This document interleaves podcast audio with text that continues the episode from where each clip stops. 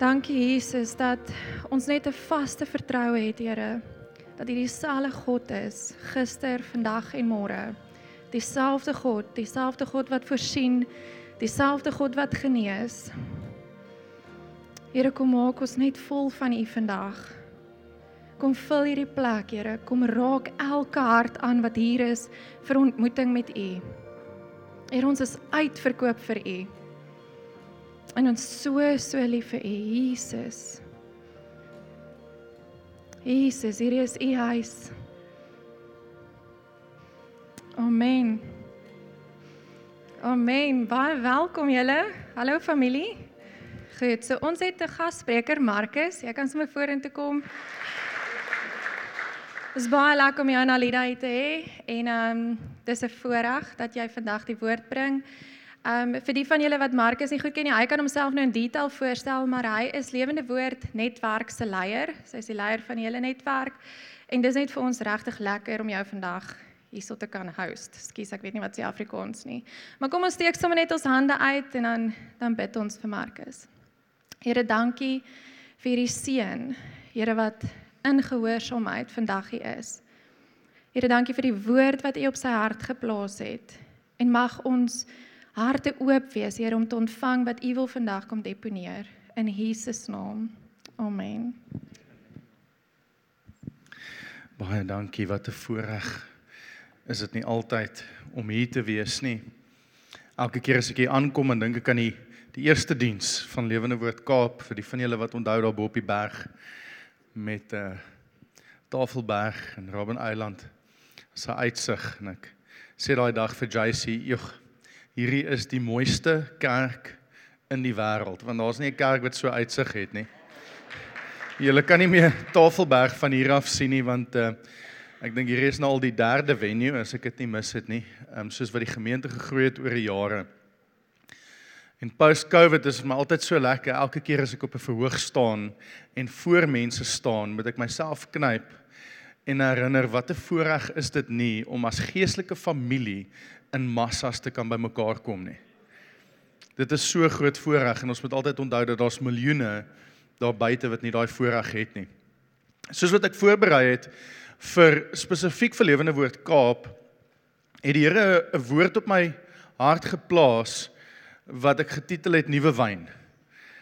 En nuwe wyn is 'n uh, iets wat ek dink die Kaapenaars dalk redelik vertroud met wees mee en uh, ek wou 'n bottel wyn op die verhoog gehad het, maar ek dink dit is dalk 'n bietjie kontroversieel dalk nie vir die Kaapenaars nie, maar ander mense wat dalk aanlyn kyk. Uh maar die Here het my 'n woord gedeel wat ek glo 'n profetiese woord is vir hierdie gemeente, maar ook vir lewende woord as 'n nasionale beweging en die Here is besig om baie interessante nuwe dinge deur lewende woord te doen. Ons gaan 'n bietjie oor dit praat vanoggend en ook vir waar hierdie land is geestelik op die oomblik. So soos wat ek met jou deel vanoggend wil ek hê jy moet hierdie woord vat van van van dit van van wat ek gaan deel vanoggend gaan dalk vir jou persoonlik spesifiek wees. Van dit gaan van hierdie vir hierdie gemeente wees. Van dit is dalk 'n bietjie meer universeel. Maar soos wat ek met jou deel, wees oop vir die Heilige Gees om in jou hart te kom praat en te sê, weet jy wat daai is vir my? En ek gaan daai vat vir my persoonlik of hierdie is dalk vir my span of dalk vir die gemeente. En so ons lees in al drie evangelies bekende skrifvers oor nuwe wyn. Uh eerstens in Markus wat sê niemand gooi nuwe wyn in ou uh, velsakke nie, want dan sal die wyn die sakke laat oopbars. Dan verloor die wyn die velsakke en 'n mens moet nuwe wyn in nuwe sakke gooi. Matteus sê dat 'n mens gooi nuwe wyn in nuwe sakke en al twee bly behoue. En dan het ons 'n interessante gedeelte in Lukas waar Lukas sê nuwe wyn moet in nuwe wynsakke gegooi word. Uh en dan sê hy maar niemand wat die ou wyn drink wil blykbaar die nuwe wyn hê nie. Die oue is beter, sê hulle. So 'n interessante teksvers en baie teoloë het baie teorieë oor hierdie teksvers. Uh vir die van julle wat wyn ken sal weet dat die ou wyn is beter reg wanneer hy so 'n bietjie verouder het dan het hy so 'n bietjie ronder en hy's so 'n bietjie beter op op die palet. Maar ons kan nie net bly by ou wyn nie. En as ons net ou wyn drink en daar nie nuwe oesjare is en nuwe wyn is nie, gaan ons altyd bly by die oue. Dis interessant wat in die wêreld gebeur vandag in in die wynwêreld soos hulle sê daar's wat hulle noem nuwe wêreldwyn.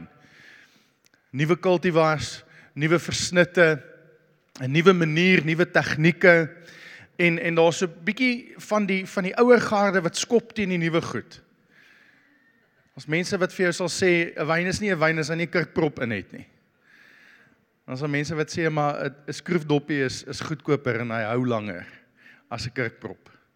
Nou ongeag van wat jou teorie oor wyn is, ons gaan nie oor wyn praat vanoggend nie, maar ons het nodig om ons harte en ons gedagtes voor te berei vir nuwe dinge wat die Here wil kom doen. Maar terselfdertyd moet ons ook versigtig wees om nie kritiek in ons harte toe te laat vir die oue nie. Geliefde, ek wil vir jou voorhou dat daar selfs in gereformeerde kerke en selfs in katolieke kerke vandag nog steeds omgewings is waar mense by Jesus uitkom. Daar's nog steeds plekke wat dinge op 'n ou manier doen wat mense se harte aan Christus verbind. Dit maak nie dat dit wat hulle doen verkeerd is nie. En Jesus praat in die konteks van hierdie skrifverse praat in 'n tyd waar die fariseërs Jesus kritiseer omdat sy volgelinge nie die wette onderhou soos wat dit verwag word in daai tyd nie. Omdat hulle nie die Sabbat onderhou nie. Omdat hulle fees vier en nie vas nie. Ek skuis nie die Sabbat nie, maar omdat hulle fees vier en nie vas nie. En Jesus sê vir hulle maar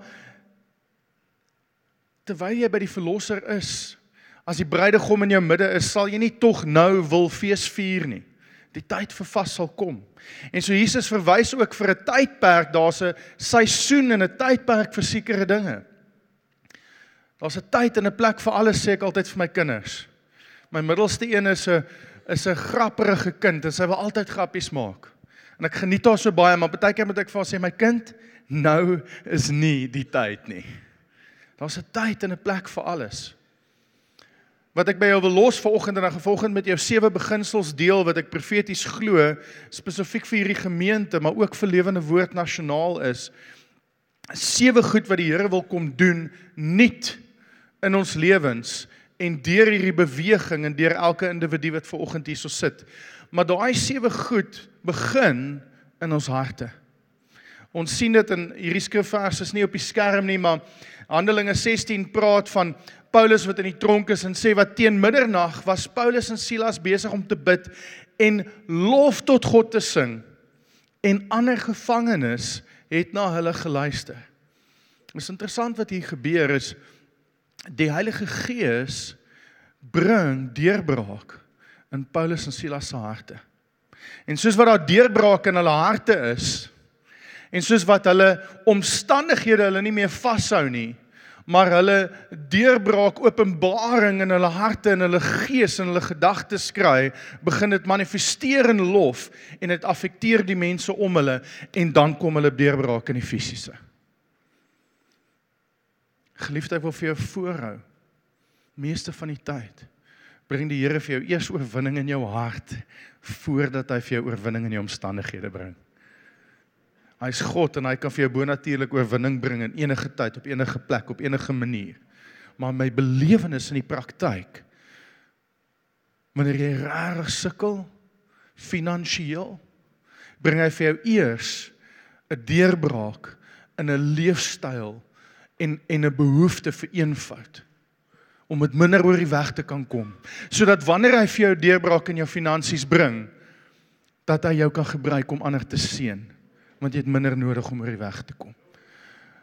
Wanneer jy sukkel in verhoudings meeste van die tyd bring hy eers vir jou deurbraak in die eie ek. In jou identiteit in hom sodat mense se opinie nie meer 'n impak en 'n invloed oor jou het nie. Meeste van die tyd bring hy eers 'n deurbraak in hoe jy na jouself kyk sodat jy na ander anderste kan kyk. En dan begin hy mense se oë oopmaak vir die valse aanklag wat teen jou gekom het. Dis 'n moeilike pad om te loop. Want meeste van die tyd as ons bid, dan bid ons en sê Here verander my omstandighede in plaas om te sê Here verander my hart. Maar die Here wil kom en ons wynsakke vandag kom verander. Amen. Hy wil ons harte, ons gedagtes gevange neem en sê Here kom bring 'n deurbraak in my menswees sodat 'n deurbraak in my realiteit kan kom. So hierdie nuwe wynsakke, ehm um, daar's 'n paar prentjies van wyn en wynsakke. Ek moes dit net inbring. Ek wou nog altyd hierdie boodskap in die Kaap gebring het te gepraat het oor wynsakke. Ehm um, in Gauteng is dit bietjie kontroversieel om te praat oor wyn. Maar hierdie nuwe wyn, hierdie nuwe beweging wat Jesus van praat wanneer hy met die Fariseërs praat, is nie met 'n hart van kritiek nie. Ons moet baie versigtig wees dat ons nie die kerk kritiseer nie. Daar's verskillende uitdrukkings van kerk. Daai uitdrukkings van kerk is gebou op verskillende mandate en verlossingsgawes.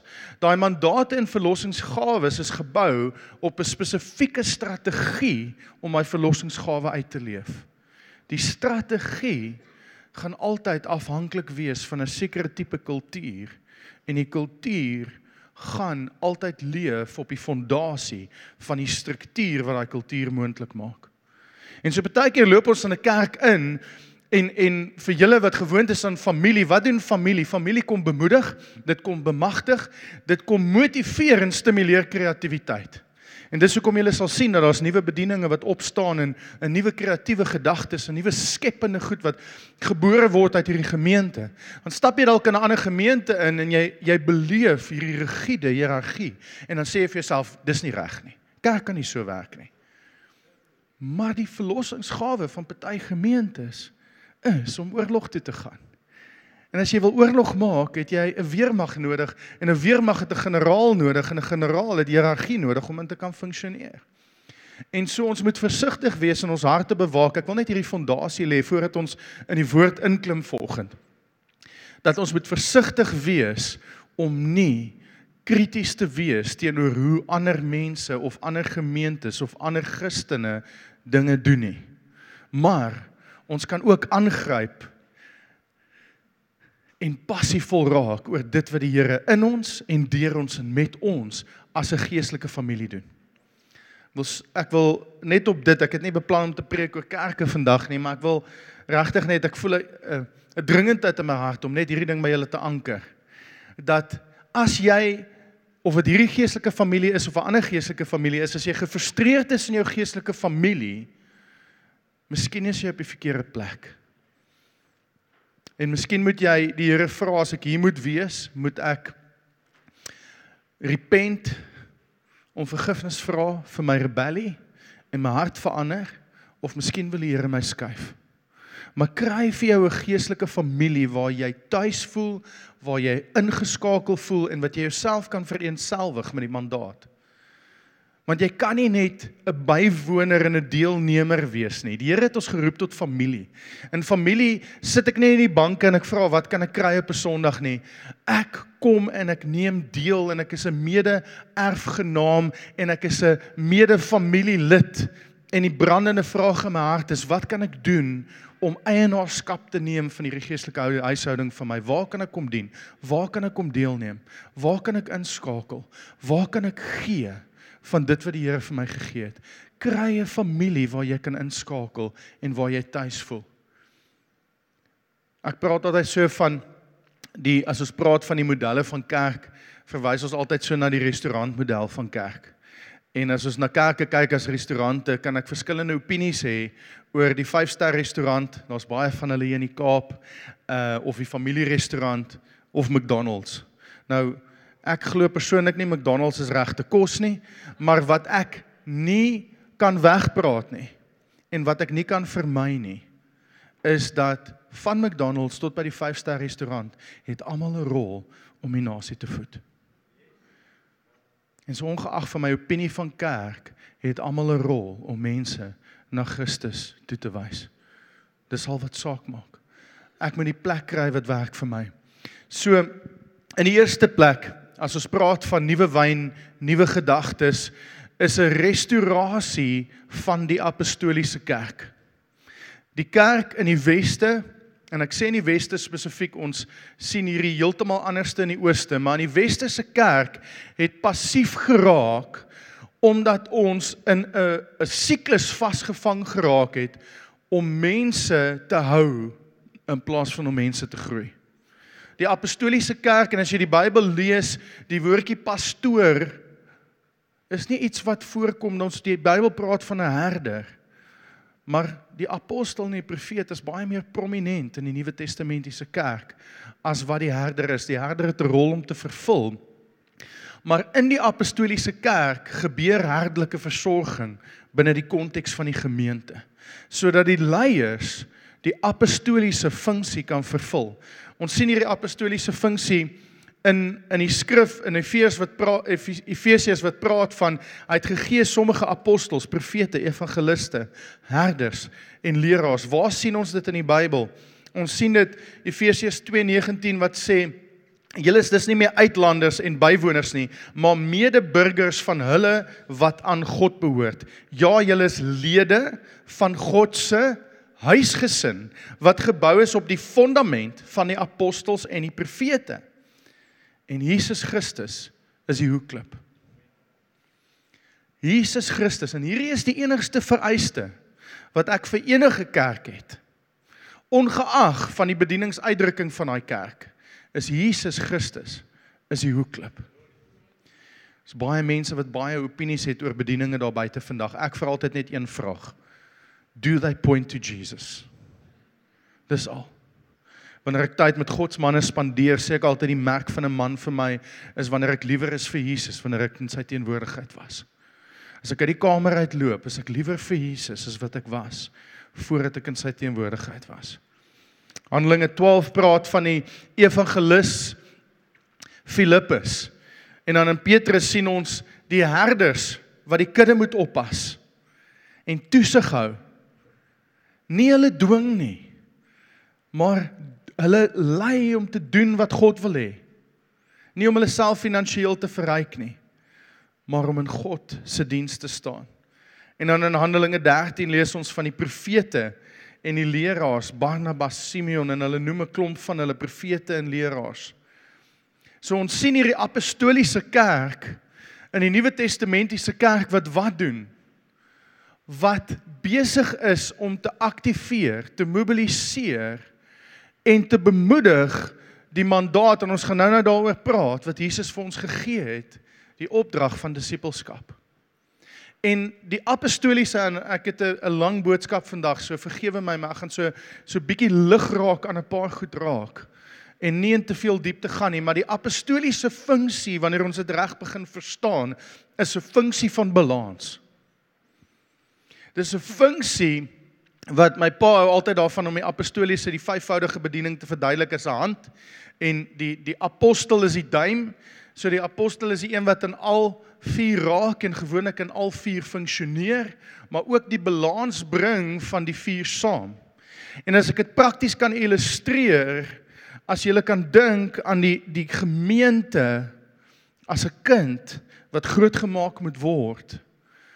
En ons het die profeet wat kom en visie gee, rigting gee en sê maar ons droom vir hierdie kind is dit en dit en dit. En dan het ons die leraar wat kom en sê maar kom ons leer hierdie kind wat hy nodig het om te weet om te gaan waar hy moet gaan. En dan terwyl dit gebeur, dan het ons die die die herder wat kom en sê maar in die proses moet ons hom net beskerm dat hy nie seer kry nie in hierdie proses moet ons net seker maak dat ons hom nie vinnig en te vinnig te ver druk nie. Maar ook dat hy nie te passief raak nie. En dan het jy die evangelis aan die ander kant wat die kind net wil gryp in die hand en sê kom ons gaan net strate toe en ons gaan doen net hierdie ding. En sonder enige van daai sit ons met wat? 'n Passiewe of 'n gebroke kerk. En die apostel kom en hy bring balans. Hy's die die checks and balances. Hy's die een wat wat kom en sê ons moet nou 'n bietjie meer missioneel raak. Ons moet nou 'n bietjie meer woord vas raak. Hy bepaal die seisoene en die as ek kan die woord kan gebruik, die timing. Vergewe my Engels so nou en dan is daar net 'n Engelse woord wat so bietjie beter werk. Maar hy bepaal die timing van al hierdie verskillende aspekte. Maar die vyfvoudige bediening is gegee om balans te bring in die kerk, geliefde. Wanneer die vyfvoudige bediening en ek ek sê hierdie uit ondervinding uit. So nou die dag toe ons met die leiers praat, praat ons so oor die pastorale funksie en op watter vlak of hoeveel die vraag om die tafel was, hoeveel tyd moet 'n gemeenteleier aan pastorale versorging spandeer? En my antwoord was dat hoe meer die apostoliese begin funksioneer, hoe meer sal pastorale versorging gedesentraliseer word binne in die gemeente onder mekaar. En hoe meer sal die apostoliese outomaties opstaan. Hier is 'n proses. Dit is nie 'n ding wat opdaag en gebeur nie. Dit is 'n fokus En en ek wil reg vir JC eer oor die jare. Ek weet wat dit vat om 'n gemeente te plant. En en as daar nou iets is wat jy kan doen om om 'n gemeente te destabiliseer is om die deur oop te maak vir die apostoliese. Die beste ding om stabiliteit in 'n gemeente te bring is pastorale versorging. Kry jou skapies pas hulle op. As jy wil wil mense wegjaag, aktiveer hulle. Ek kan vir julle getuig soveel geleenthede wat ek dit gesien het. As jy wil sien hoe 80% van jou gemeente môre loop, daag hulle net uit om iets te doen. Dis die realiteit daar buite. Ek praat uit ondervinding uit. Maar die kerk kan vol sit en onaktief wees. Terselfdertyd kan die kerk leeg sit en 'n impak maak in die koninkryk. Dit gaan nie oor die getalle nie.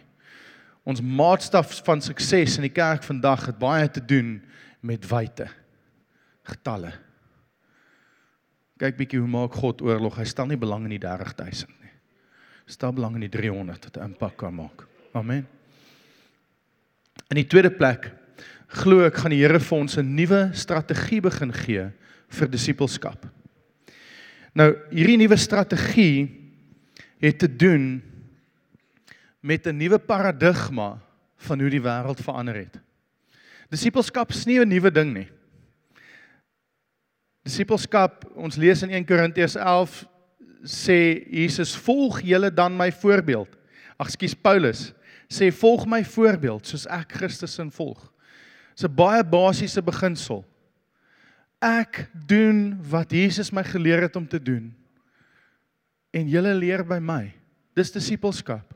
Ek volg Jesus nommer 1 en dan nommer 2 het ek mense om my wat my motiveer en inspireer om dieselfde te doen.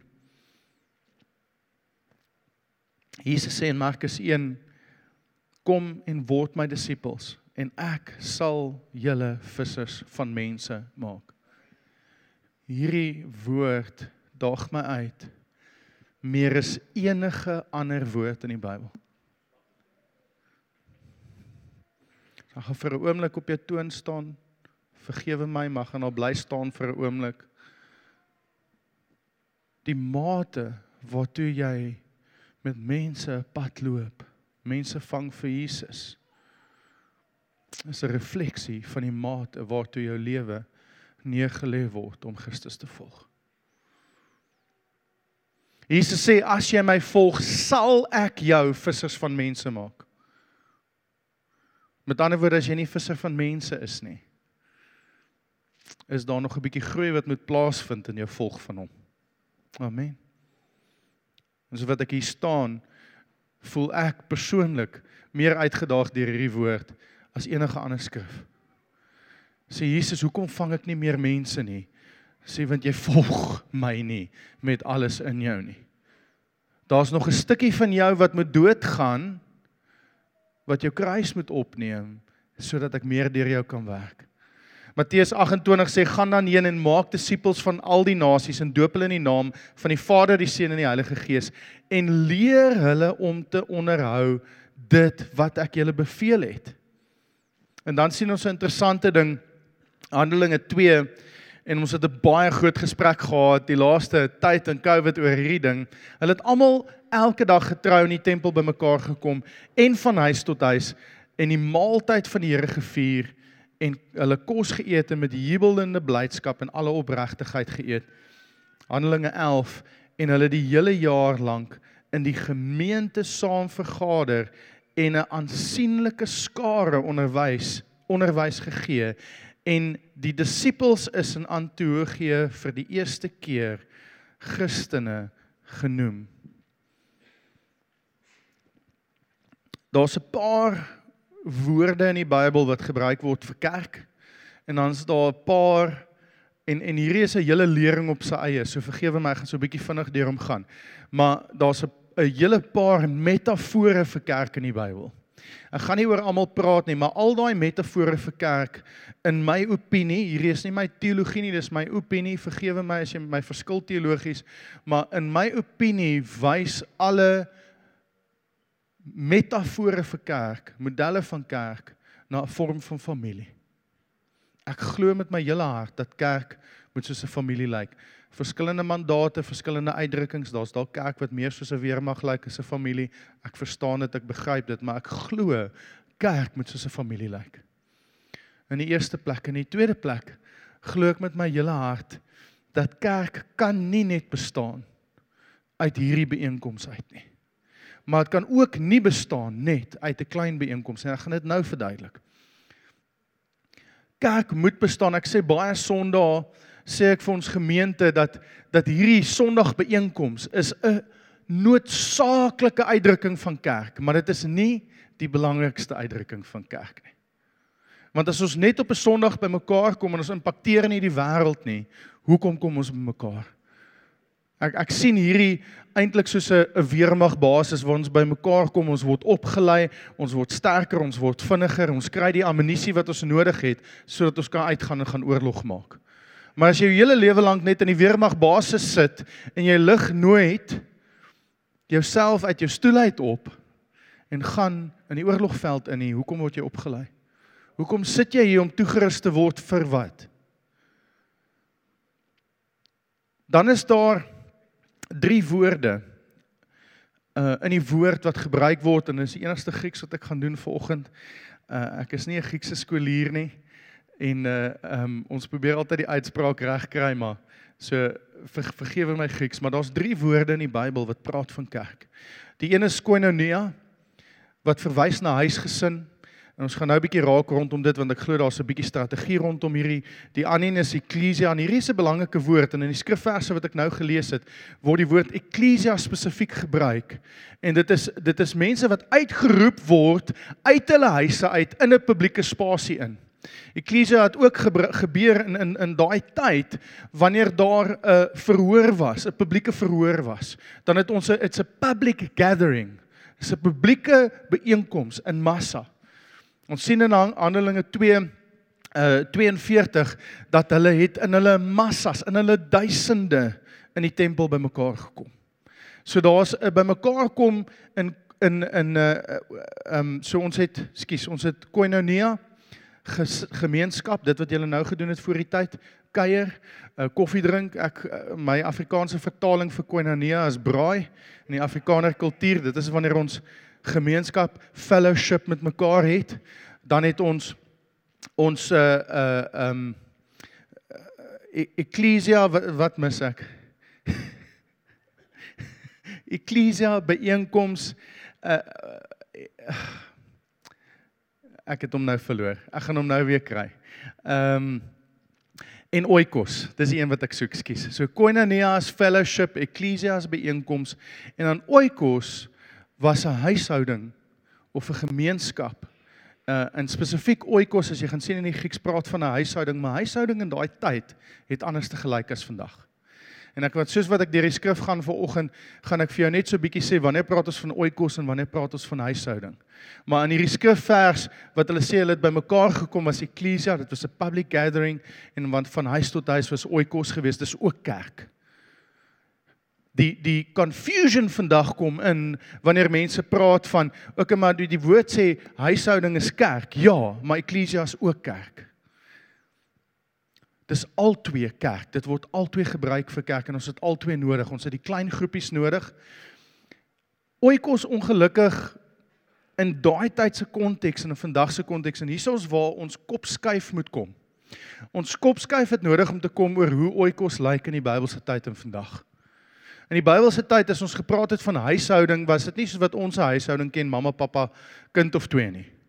Dit was 'n huishouding van mamma, pappa, ooms, tannies, oumas, oupas, slawe, gemeenskap. Dit was 'n hele was 'n groep mense. En ons sien reg deur die Nuwe Testamentiese kerk is daar ook eklesia in oikos. Met ander woorde, ons het 'n public gathering in 'n huishouding, maar die huishouding is so groot. Vandag net so, miskien waai vir my julle hande, wie van julle ken al julle bure? Almal in jou straat. Kaapstad is nog 'n vriendelike plek. Ons een of twee. Nou 100 jaar terug, selfs 20 jaar terug. Ek wil nou niemand se ouderdom hier weggee nie, maar wie het al 'n straatbraai gehad? Daar's 'n paar meer van die ouer mense in die kamer. Ons hou nie meer so baie straatbraai nie want ons gemeenskap, die manier wat gemeenskap lyk, het verander.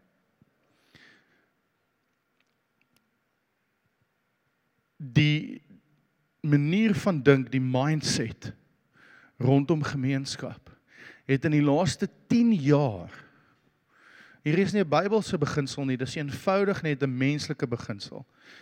10 jaar terug was die meerderheid van die populasie van hierdie wêreld in wat hulle noem rural areas of non-urban areas gewees. Nie stedelike gebiede. OK? In die laaste 10 jaar daai statistiek verander. Dat meer as die statistieke verskil met mekaar tussen 70 en 80% van die populasie van die wêreld vandag hulle self in stedelike gebiede bevind. In die laaste 10 jaar geliefde het ons kultuur verander. Ons dink anderste oor gemeenskap. Ek sien nie my mense meer as my bure nie. Ek sien dit as die mense saam met wie ek oefen, die mense saam met wie ek speel, die mense saam met wie ek werk, die mense saam met wie ek sekere goeders doen. Dis 'n aanlyn gemeenskap. Dis 'n gemeenskap wat begin draai het rondom belangstellings meer as geografiese posisionering. As jy verstaan waartoe ek gaan hierso. En so die strategie wat die Here vir ons wil begin gee is om anders te na die kerk te begin kyk as net 'n lokale kerk anders te na huisselle begin kyk as die mense wat my bure is, is die mense wie ek moet bedien. Ek en my vrou het 'n term wat ons van praat, ons praat van ons kerk se mense. En dan verwys ons glad nie na mense wat in ons kerk is of van een van ons gemeentes behoort nie. Ons verwys na mense met by wie ons aanklank vind. Dis net mense wat jy mee klik, jy relate met hulle. En die Here wil vir ons 'n ander strategie begin gee oor hoe om mense te begin bereik in oikos in 'n huishouding. Daar's 'n groot byeenkoms, 'n eklesia, maar daar's 'n oikos wat moet plaasvind in my area van invloed. Geliefde, elkeen van julle is in 'n oikos eers waar jy 'n area van invloed het. Ons sien nog 'n nog 'n strategie hierso in Lukas 10 en dan is dit my laaste oor disippelskap. En dit is in Lukas 10 waar die Here in Jesus stuur die 72 uit met 'n baie interessante strategie. Hy sê gaan uit, moet niks saamvat nie. Ek is jou voorsiening. Uh where he guides he provides, where he leads he feeds. En hy sê nie gaan en preek vir die dorp nie. Jesus gaan en hy sê in Lukas 10, jy kan daai skrifvers opsit vir my Lukas 10. Ehm um, ja, daar's hy. Wat Jesus sê, gaan kry die man van vrede. Gaan kry die man van vrede. Wat die strategie wat Jesus vir ons hier gee en ek dink vandag meer as ooit tevore is hierdie strategie so relevant. Daar's sekere gemeenskappe, sekere oikos, sekere areas van invloed in hierdie land wat ek in my hele lewe maak nie saak wat ek doen ooit inspraak sal hê nie. Maar as 'n man of 'n vrou van vrede 'n man of 'n vrou van invloed wat invloed in daai gemeenskap het. Hier is die strategie. Hier is die nuwe ding wat die Here wil kom doen. Die Here kom en sê stop trying to redeem the community next door that is not open for you. Sien net net net hier langs waar ons is, is daar gemeenskappe wat bloot net as gevolg van die vel van jou die kleur van jou vel glad nie oop is vir wat jy te sê het nie. instead of trying to to redeem the community, find the men and women of peace that are what? Open to you and open to your message. And they will redeem the community. Kry daai een ou. Ons sien dit vandag in die mees die mees effektiefste kerkplantingsbewegings. Uh Kingdom Family Multiplication as jy wil gaan kyk na hulle Benji Morf duisende duisende kerke geplant in die laaste paar jaar met hierdie strategie. Die Here stuur vir Benji uh af Myanmar toe. Hy gaan sit by een ou. Hy sê Lord, show me the man of peace. Hy gaan sit in een ou se huis vir 6 maande. Dupliseer homself in hierdie een ou. 6 maande later klim hy op die vliegtuig. Hy verlaat Myanmar. Hy hou kontak met die persoon. 6 en 'n half jaar later, meer as 'n kwart miljoen Christene in Myanmar uit hierdie een ou se bediening uit. Die vinnigste groeiende tronkbediening in Amerika vandag het het ontstaan in in hierdie se bediening wat ek dink 'n paar dosyn tronke en duisende nuwe Christene in die laaste paar jaar opgeleef het. Uit 'n persoon wat op death row sit. Persoon wat gehang gaan word. Ek weet nie hoe hulle dit nou daar doen nie. Maar persoon wat op death row sit. Maar waar het sy storie begin? 'n Ou afgetrede gereformeerde pastoor wat vir 6 maande lank net by hom gesit of ek dink dit was 'n jaar elke week net met hom tyd spandeer het. Sê Here gee my net die mens, gee my die een persoon wie se lewe ek kan impakteer. In disippelskap herinner ons mekaar gereeld en op leierskap herinner ons mekaar gereeld want jy wil soveel doen vir die Here en as jy passie het vir die Here dan wil jy net gaan en jy wil met mense praat en dan moet ons altyd vir mekaar sê onthou net more time with less people equals greater kingdom impact. Dit gaan nie oor die wyd en die liefgeliefde, dit gaan oor die diepte. Dit gaan oor hoe diep ek iemand kan vat, nie hoeveel mense ek in 'n kerk kan kry nie. Dit is maar altyd so lekker om in die Kaap te kom en ek en daar's daar's baie ouens wat baie kritiek het vir hoe JC goed doen. Want hy's 'n bietjie radikaal. Hy hy's 'n bietjie radikaal. Verstaan nie? Ouens raak kwaad vir hom as hy sê daar's 'n suggestion box en gaan gooi jou gaan gooi jou klagtes daarin. Hy druk hy ouens 'n bietjie hard, ja. Maar ek wil JC eer vir die feit dat hy nooit getalle gejaag het nie. Gaan vir moer koninkryks impak. Hy sal eerder met die 300 oorlog toe gaan as om die 30000 gelukkig te hou. Dis waarvoor die Here ons roep, maar ons moet strategies wees. Ons kan ons tyd mors. Geliefde, as 'n persoon nie ontvanklik is vir jou en jou boodskap nie, vee die stof van jou voete af. Beweeg aan. Sê Here, stuur vir my iemand wat ontvanklik is vir my.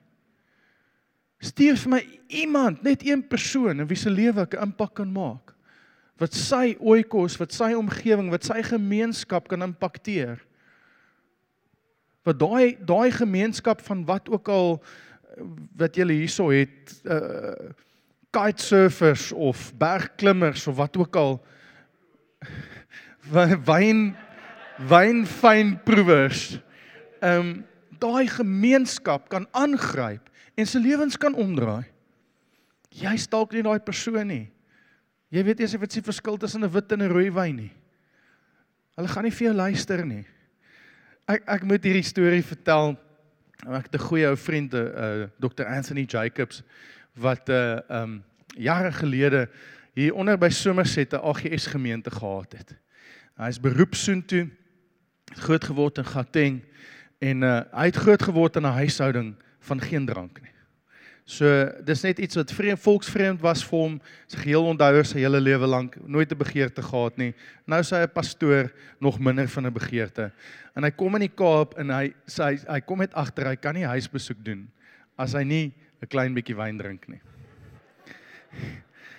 En tot vandag toe nog ek eer vir ou Anthony, hy het nou na 6 maande van van hierdie ding weer staan éventueel ingegee en besef, besef hy kan nie hierdie gemeentetjie van hom pastor sonder om 'n bietjie wyn te drink nie. Maar maar selfs wanneer hy sosiaal verkeer en saam met ons kuier, tot vandag toe nog sal Anthony net so 'n kwart glas wyn drink. Dis al wat hy drink. Net 'n kwart glas wyn. Ek dink dis net maar net om om die mense gelukkig te maak. Ehm um, Mario sê altyd so hy, hy sê die probleem met met wyn is enigste min.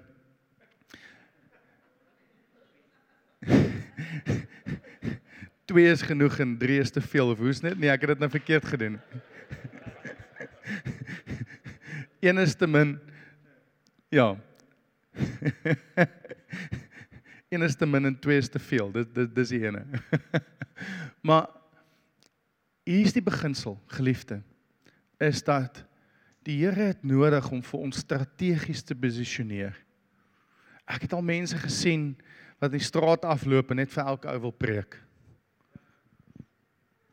Ons moet deur die Heilige Gees gelei word. Ons moet toelaat dat hy ons strategies posisioneer. In die derde plek wil die Here ons vat in 'n nuwe dimensie van die bediening van verzoening. Jesus se hele bediening hier op aarde was totaal en al radikaal inklusief geweest. Jesus het die die mees afstootlikste elemente van ons gemeenskap naby aan hom getrek. Dis asof hy 'n punt probeer bewys het. Dis asof hy vir die wêreld wou wys, julle verstaan nie waaroor my koninkryk gaan nie. Interessant genoeg, een van die kenmerke van elke herlewing in die geskiedenis van die wêreld het 'n nuwe waardering en 'n nuwe liefde in 'n nuwe omgee, in 'n nuwe dimensie van die mees agtergelate en die mees afgeskeepste dele van ons samelewing. Radikale inklusiwiteit. As jy herlewing wil sien in hierdie land, begin sorg vir die mense vir wie daar nie gesorg word nie. 2 Korintiërs 5 sê hierdie hele nuwe werklikheid kom van God af wat ons deur Christus met homself versoen en aan ons die bediening van versoening gegee het. Ja, deur sy dood aan die kruis het hy die vyandskap beëindig. So het hy albei groepe in een liggaam met God versoen. Hy verwys hier na die Jode en die heidene. Verdra mekaar, vergewe mekaar as die een teen die ander 'n klag het soos Christus julle vergeef het, so moet julle ook doen, sê Kolossense 3. En dan Matteus, ons ken hierdie goed, salig is die vredemakers, want hulle sal kinders van God genoem word. En dan hierdie is vir my die sleutel wat ons lees in Amos 3:3 tot nuwe dimensie van eenheid in hierdie land. En dit is sal twee mekaar wandel tensy hulle eers afgespreek het. Ons lees in die New King James in die New King James, how can two walk together lest they agree? Een van ons grootste probleme in die land vandag is dat ons sien kerkeenheid en en eenheid in die liggaam van Christus as saam wees. Ons is nie bereid om die harde werk te doen om eenheid te vind in 'n plek van saamstem nie. En om om 'n eenheid te vind in 'n plek van saamstem het ons nodig om eers die pyn van hierdie land te hanteer.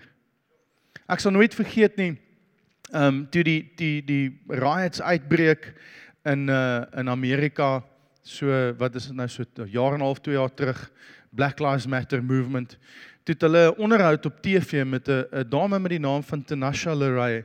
Sy's 'n 'n swart reg black rights activist. Uh sy's pastoor by Bethel in in Reading in Amerika ek en my vrou het voorreg gehad om bietjie met haar tyd te spandeer. Juist met haar te praat rondom hierdie hele ding van rasisme wat ons mee deel. En hulle vra vir haar, "Hoekom nou 60 jaar later deel Amerika nou met die probleme waarmee ons sit?" En sy sê die mees radikaalste ding, sy sê that we like to tell ourselves that we've dealt with racism in this country. Because we love to have the image of greatness as Americans, we love to tell each, everybody that we are so amazing. But we cannot have the image of greatness if we're not prepared to do the work of greatness. Geliefde ons staan om die braaivleis viere oor 'n naweek en ons bekla ons lot oor die dilemma van Malema en ons wil die argumente wen terwyl ons die mense verloor. Dit maak nie saak of van Riebeeck eerste hier was nie.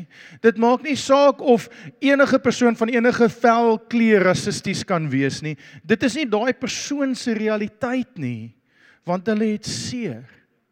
En die stem van pyn is nie 'n logiese stem nie. Dit is nie 'n stem wat beredeneer en 'n logiese gesprek met jou kan hê nie. Dis 'n stem wat wat vergifnis en verzoening nodig het. As ons kan begin om die pyn in hierdie land te omhels.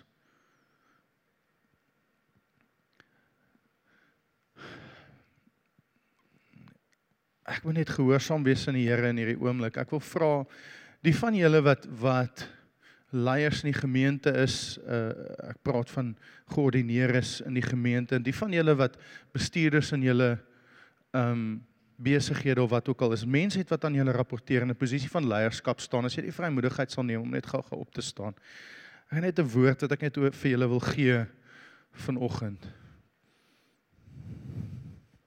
Ek sien net ek sien soveel leiers in die gemeente op julle knieë voor die Here en sê Here, hoekom moet ek die prys betaal vir aanklag oor mense wat voor my gekom het wat droog gemaak het. Hoekom is daar gemeentelede wat hulle pyn en hulle aanklag teenoor my projekteer omdat hulle vorige pastoor hulle seer gemaak het? Omdat hulle vorige bestuurder hulle gefire het. Nou behandel hulle my met daai verwagting dat ek soos hulle vorige leier gaan wees.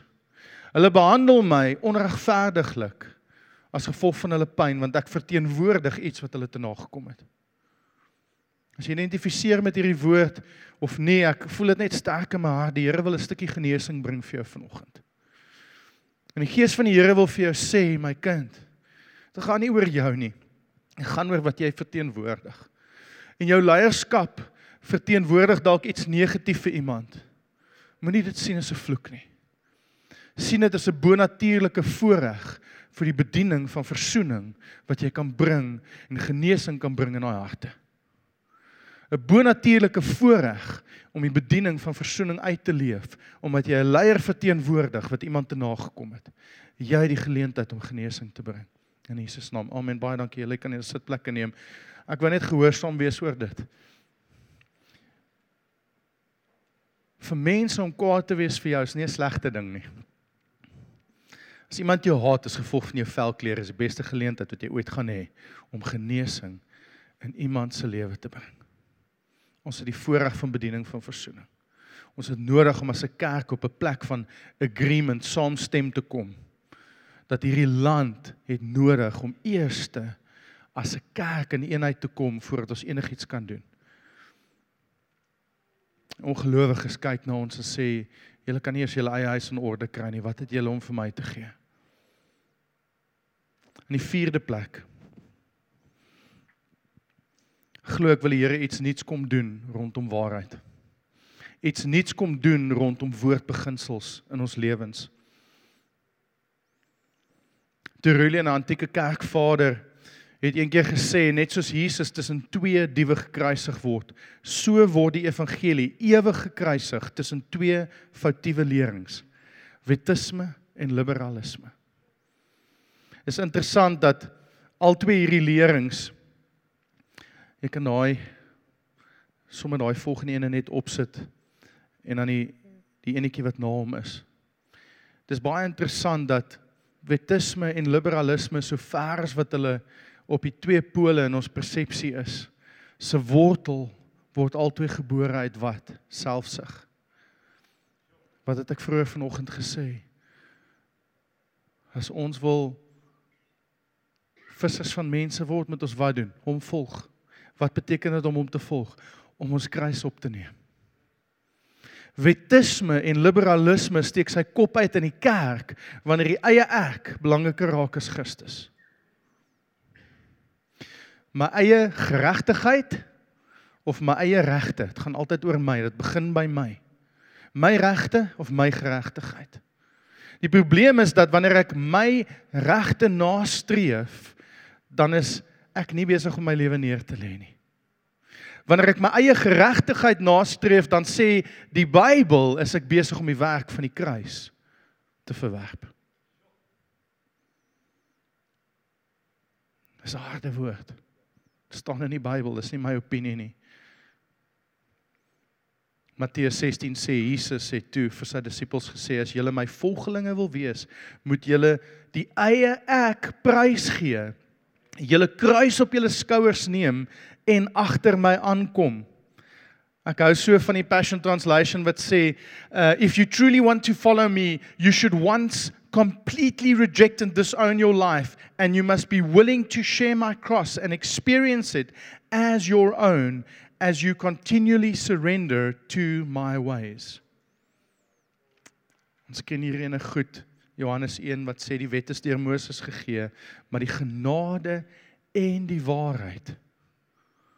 Die wet is reg of verkeerd, maar die genade en die waarheid is deur Jesus gegee. Jy sien wat die Jode gedoen het, is hulle het gekom en hulle het hierdie lyn, Moses het 'n lyn in die sand kom trek, nie Moses nie, God het met 'n lyn kom trek met die 10 gebooie om te sê hierso is die afgrond. Hier's die lyn. Hier's die wet. As jy bo oor hierdie lyn trap, dan gaan jy van hierdie afgrond afval. Dis sonde. Hier's die skeidsmuur. Hierdie is die lyn wat tussen my en jou staan. Die Jode is so behep met hierdie lyn wat die wet is dat hulle so bang dat hulle oor hierdie lyn gaan trap dat hulle net om veilig te wees so 'n paar tree terug gestaan en nog 'n lyn gaan trek, 'n paar honderd ekstra wette. As jy ooit in Israel was, die simpelste goeders op aarde, verstaan? As jy jy kan in 'n klim nooit in 'n lift in 'n Joodse hotel op Sabbat nie. Hy stop op elke vloer want dit is sonde om te werk. Jy kan nie knoppie druk nie. Dis baie lief vir die Jode, maar Hulle het nog 'n lyn gaan trek met al hierdie ekstra wette. Maar waar is hulle fokus? Hulle fokus is op sonde. Fokus is nie op Christus nie.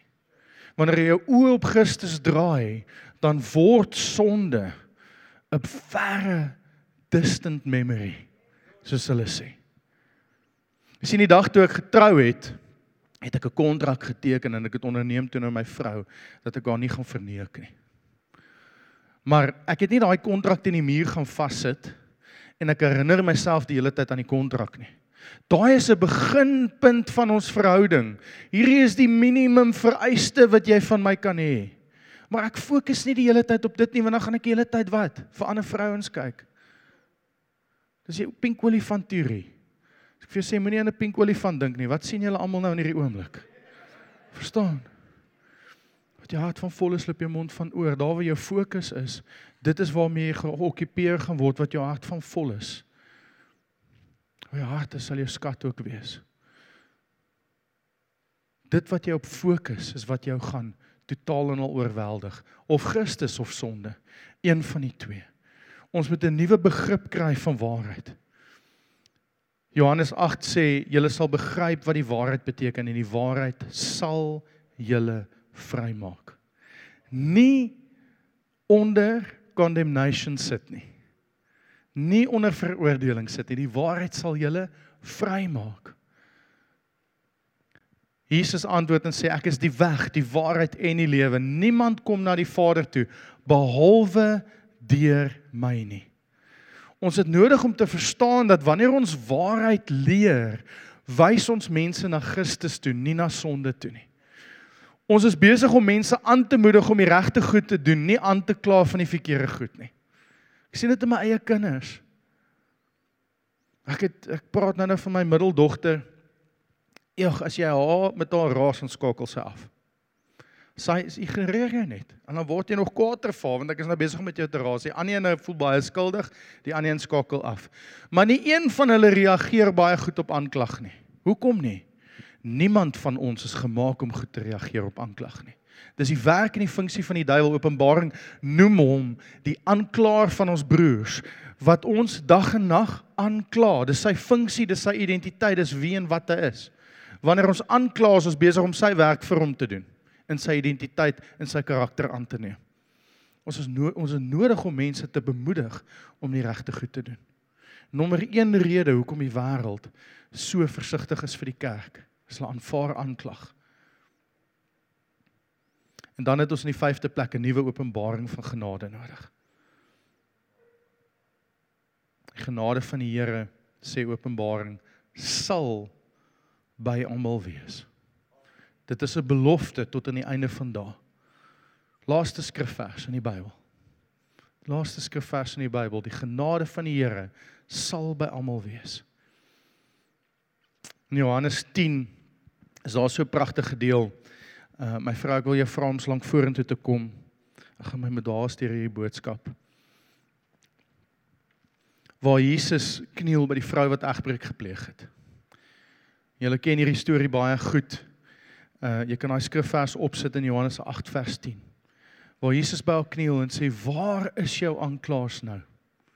Waar is jou aanklaers? Waar is die wat jou kom aankla het?" En dan sê hy die mooiste ding vir haar, hy sê: "Selfs ek wie jou mag aankla, sal jou nie aankla nie." As jy ooit in Israel was en jy weet waar hierdie hierdie storie afgespeel het in die tempel op daai oomblik waar Jesus op die trappe gesit het en lering gebring het, was hy besig om te kyk vir die Olyfberg. En sy uur en die plek van sy aanklag was om die draai. Was imminent soos hulle sê in Engels. En terwyl Jesus omring is deur sy aanklaers, terwyl Jesus kyk vir sy uur en sy plek van aanklag in die tuin van Getsemane, in sy menswees omring is deur alles en almal wat wil kom aankla. Gaan dit nie oor die wet nie. Dit gaan oor genade. Toe moordenaars hang langs hom in die aan die kruis. Neem hom nie aan, sê nie 'n mooi gebedjie nie. Sê net Here dink aan my. Hy sê voorwaar, voorwaar. Daar's 'n genade in die hart van die Here wat ek dink ons 'n nuwe openbaring van nodig het. Ek gaan so so 'n paar skrifverse net skiep so. Bly maar net by my. Romeine 11 sê as God eenmal aan mense sy genadegawes geskenk het en hulle geroep het, trek hy dit nooit weer terug nie. Hierdie is so 'n moeilike ding wat ons sukkel mee in die kerk. En eintlik alwaaroor dit gaan is dit gaan oor gaan nie oor God's man of power for the hour nie. Net omdat iemand genees word of of omdat iemand 'n groot bediening het, beteken dit nie dat hulle 'n verhouding met die Here het nie. Die Here in al sy genade en sy hart is net so mooi dat hy gebruik ons ten spyte van ons. Hy bou sy kerk ten spyte van ons. Nie as gevolg van ons nie. Half vandag, as jy ooit met daai ding op jou skouers rondgeloop het, daai juk van jou skouers af. Hy bou sy kerk. Al wat jy moet doen is sy koninkryk soek. Hy bou sy kerk. The gifts and the anointing is without repentance. Sy genade is groot genoeg vir ons om te doen wat hy moet doen ten spyte van ons omstandighede, ten spyte van ons realiteite, ten spyte van van ons tekortkominge en dit waartoe ons gaan in die lewe. Efesiërs 2 vers 8 sê dis genade wat julle verlos het deur geloof. Sodat julle verlossing kom nie uit julleself uit nie, maar dit is 'n gawe van God. Nie as gevolg van julle dade nie, sodat niemand kan groot praat nie. Weereens daai groot praat kom gebore uit wat? My eie geregtigheid. My eie geregtigheid verwerp genade, genade verwerp die werk van die kruis. Geliefde, ons moet so versigtig wees. Veral as ons in die woord inklim om nie op eie geregtigheid te begin staan nie. Ek sal nooit vergeet ek vlieg een keer van Kaapstad af terug Pretoria toe en ek sit langs hierdie Joodse rabbi en vir uh, hy's blykbaar baie prominent in in Johannesburg, een van die groot ouens daarso. En hy probeer vir 2 ure lank probeer hy my, toe hy nou hoor wat ek doen, toe probeer hy sy beste om my te convert, nê, nee, na Judaïsme toe. Hy probeer alles wat hy kan. En éventueel uit moedeloosheid uit vra hy my toe hierdie vraag. Hy sê vir my die groep mense in die wêreld, een van die groepe mense in die wêreld wat ons vind wat die vinnigste van die Christen geloof oorskakel na Judaïsme toe. Van genade na die wet, nê? Nee? Is die Afrikaner, die Afrikaans sprekende Christen. Hoekom dink jy is dit? Hy dogter nou het my vasgevra daar. En ek sê vir hom want die Afrikaner, ek weet nie daar's iets in ons DNA maar ons sukkel om te verstaan en te deel met genade. Daar's iets in ons wat wat sê maar ek het dit gedoen. Genade sê jy het niks gedoen om dit te verdien nie. En die Afrikaner sê maar ek wil iets doen om goed genoeg te wees. Hy sê jy het niks gedoen om goed genoeg te wees nie. Hy lag vir my in my gesig. Hy sê vir my genade, wat is dit? Watter tipe God vergewe 'n moordenaar sonder dat hy enigiets gedoen het om dit te verdien? Wat 'n tipe God dien jy? Ek sê vir 'n God van genade.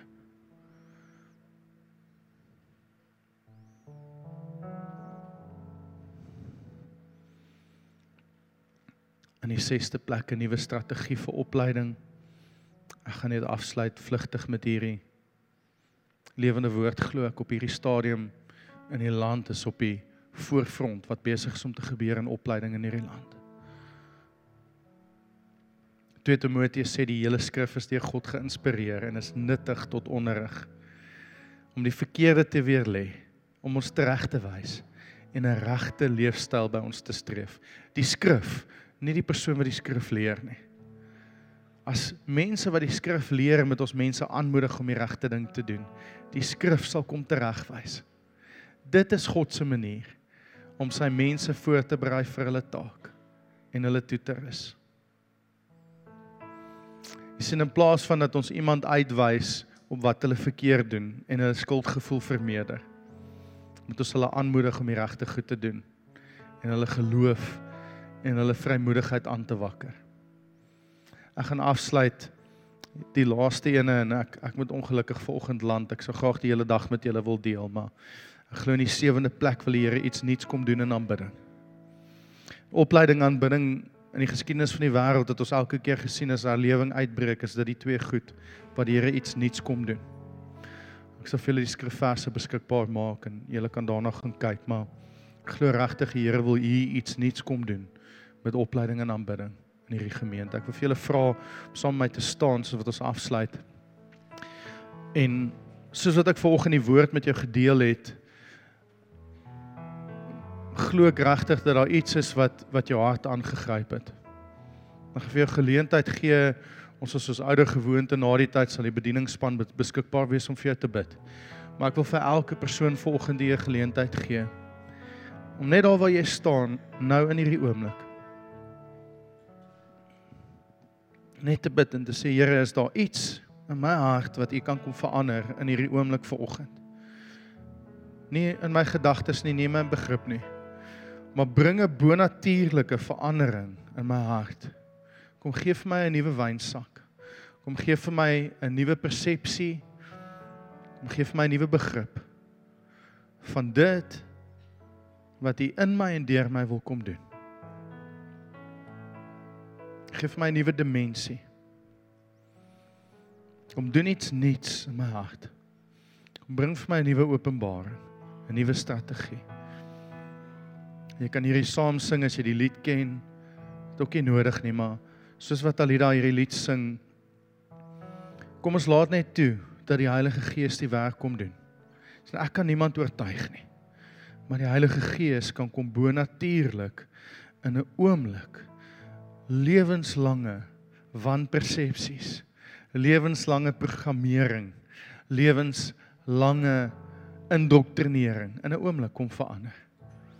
En ons gedagtes en ons gees kom vernuwe. Kom ons laat hom net toe vir 'n oomblik om dit te doen soos wat ons net hierdie lied van nuwe wyn net beleef in die gees. Dankie Here.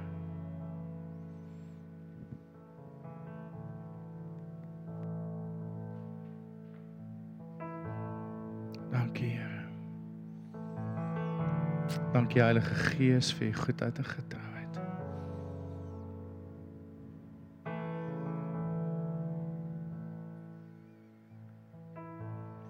Bid net graag vir oggend net hierdie gebed oor julle. Mag Here Jesus Christus, God ons Vader, hy wat ons liefgehad het en ons deur sy genade 'n ewige troos en 'n goeie vooruitsig gegee het. Mag hy self julle harte vertroos en julle sterk maak in elke goeie daad en woord in die naam van Jesus. Amen. 'n Geseënde dag. Is welkom te kom vir bediening. Ons is 'n voorreg om by julle te kan wees. Baie dankie.